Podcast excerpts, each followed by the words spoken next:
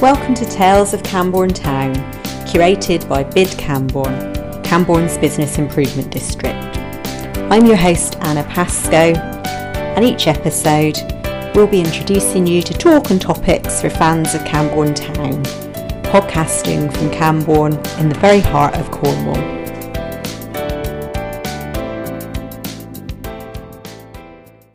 Hello there, I'm Tamsin and you're listening to the Bid Camborne's Tales of Camborne Town podcast. I'm here today with Debbie Judge, she's the manager at the Camborne Scope Clearance Shop. Hi Debbie, how long have you worked for Camborne Scope? I've worked, I've been manager here now for over seven years.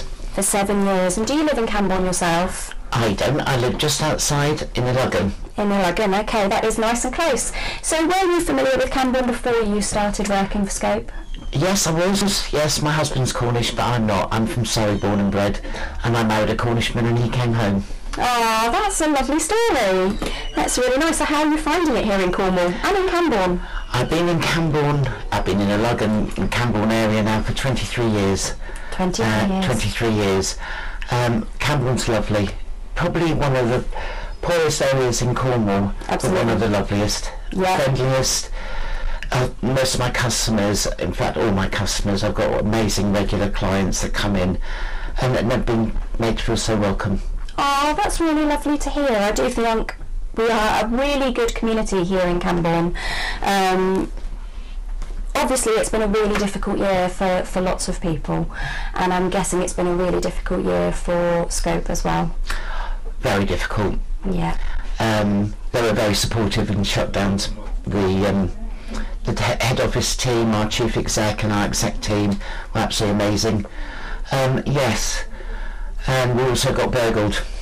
Really? Yes, November last year we got burgled, and um, that was quite traumatic. Yeah.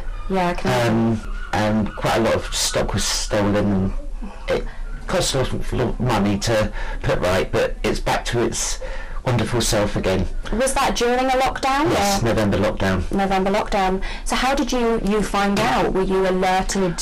I came into a, an electrician in to do Right. our lights at ideal time, Yeah. nobody around, Exactly.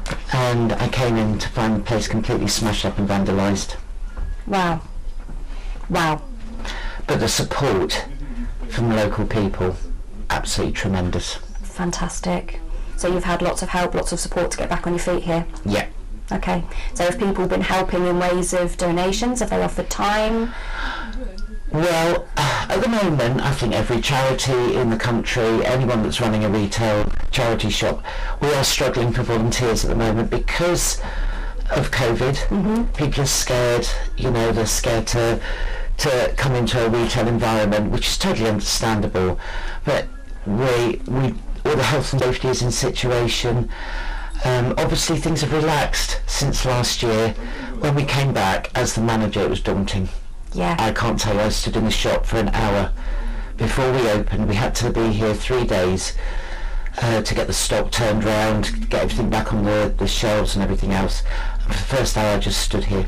Wow. Just taking stock of I everything, just- trying to figure out Yeah. all the new rules and regulations as well, I guess. Mark out the floor, everything. We had to mark out all the spacing.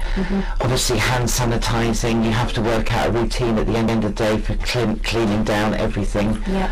Um, it is a daunting task, but we did it. You did it. And how have things been since you've reopened? How has trade been? How When we opened again, April the 12th, Yeah. Monday, April the 12th, Yeah. we took four figures in one day Wow. and we're a pound shop. And how much would you normally take so we can compare that? Um, average day, Average day, th- over 300. right, and over four figures in one day. Over four figures that we couldn't keep up with putting the stock out. That's amazing. However, people were wonderful. They were still distancing and Yeah. everybody was looking out for each other. I think everyone's got so used to it.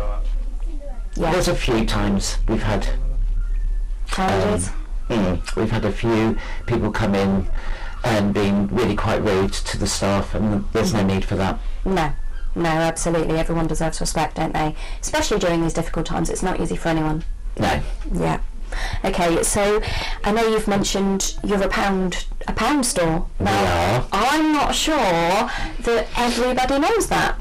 Um, I've lived in Campbell my whole life. I didn't realise that this particular store was a pound store. We've been a pound store for seven years. Right. We went to a Okay. clearance shop Yeah. Mm-hmm. because Campbell Nix was struggling at the time. Campbell and Scope was struggling, um, so we've now got like two shops.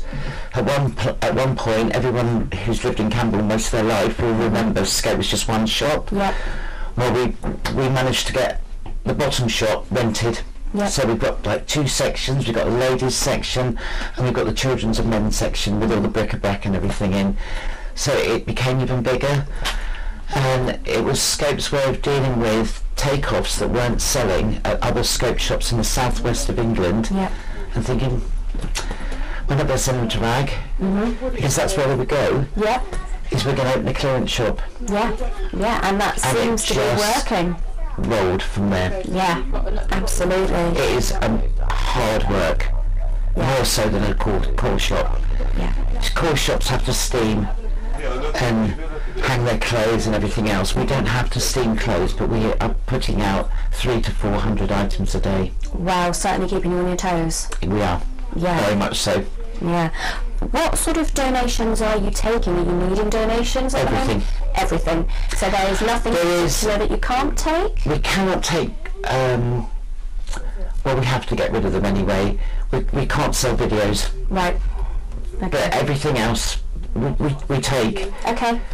Um, we, we're not actually, we don't have a pet tester at the moment, so electricals are moved on to another scope. Okay. Okay. So you can take them, but you move them on. We don't take large furniture. Right. Okay. And not large furniture. So is there anything in particular that you do go through faster that you could do with more of? Men's clothes, Men's clothes. gentlemen, stop holding on to your clothes and donate like ladies do. Please. Men's clothes and our men's section sells brilliantly. Okay. And I had a word with a few gentlemen uh, a couple of weeks ago Yeah. who were shopping in the men's area. And I said, if you've got any anything in your wardrobe that you haven't worn or you don't fit in anymore or whatever, please bring it in. Yeah. And we were absolutely, it was lovely to see. The three gentlemen that I'd spoken to came in with bags and bags of it. That's amazing. Beautiful t-shirts, so nice men's t-shirt. We get a lot of young lads coming in for their work clothes. Yep. Yep. Well, it makes sense, doesn't it? It does. It makes absolute sense. And I know you said you could really do with volunteers at the moment. How do people go about volunteering with you? Come and see us. Come and see you. Put your foot over that doorstep. Yeah, come in and ask for Debs. We're a mad bunch. We're, I, there's no standing on ceremony. There's no Okay. judgment here. We welcome everybody. It doesn't matter how many hours you want to do, what days you can do. It would be lovely to meet you. Just walk through the door, ask for either Debs or Angie. Thank you for listening to Tales of Camborne Town, curated by Bid Camborne, Camborne's Business Improvement District. If you enjoyed this edition and you'd like to listen to some more episodes featuring talk and topics for fans of Camborne Town, then please visit your favourite podcast directory where you can also find details of all current and forthcoming episodes on our website www.cambornetown.com or on our social media.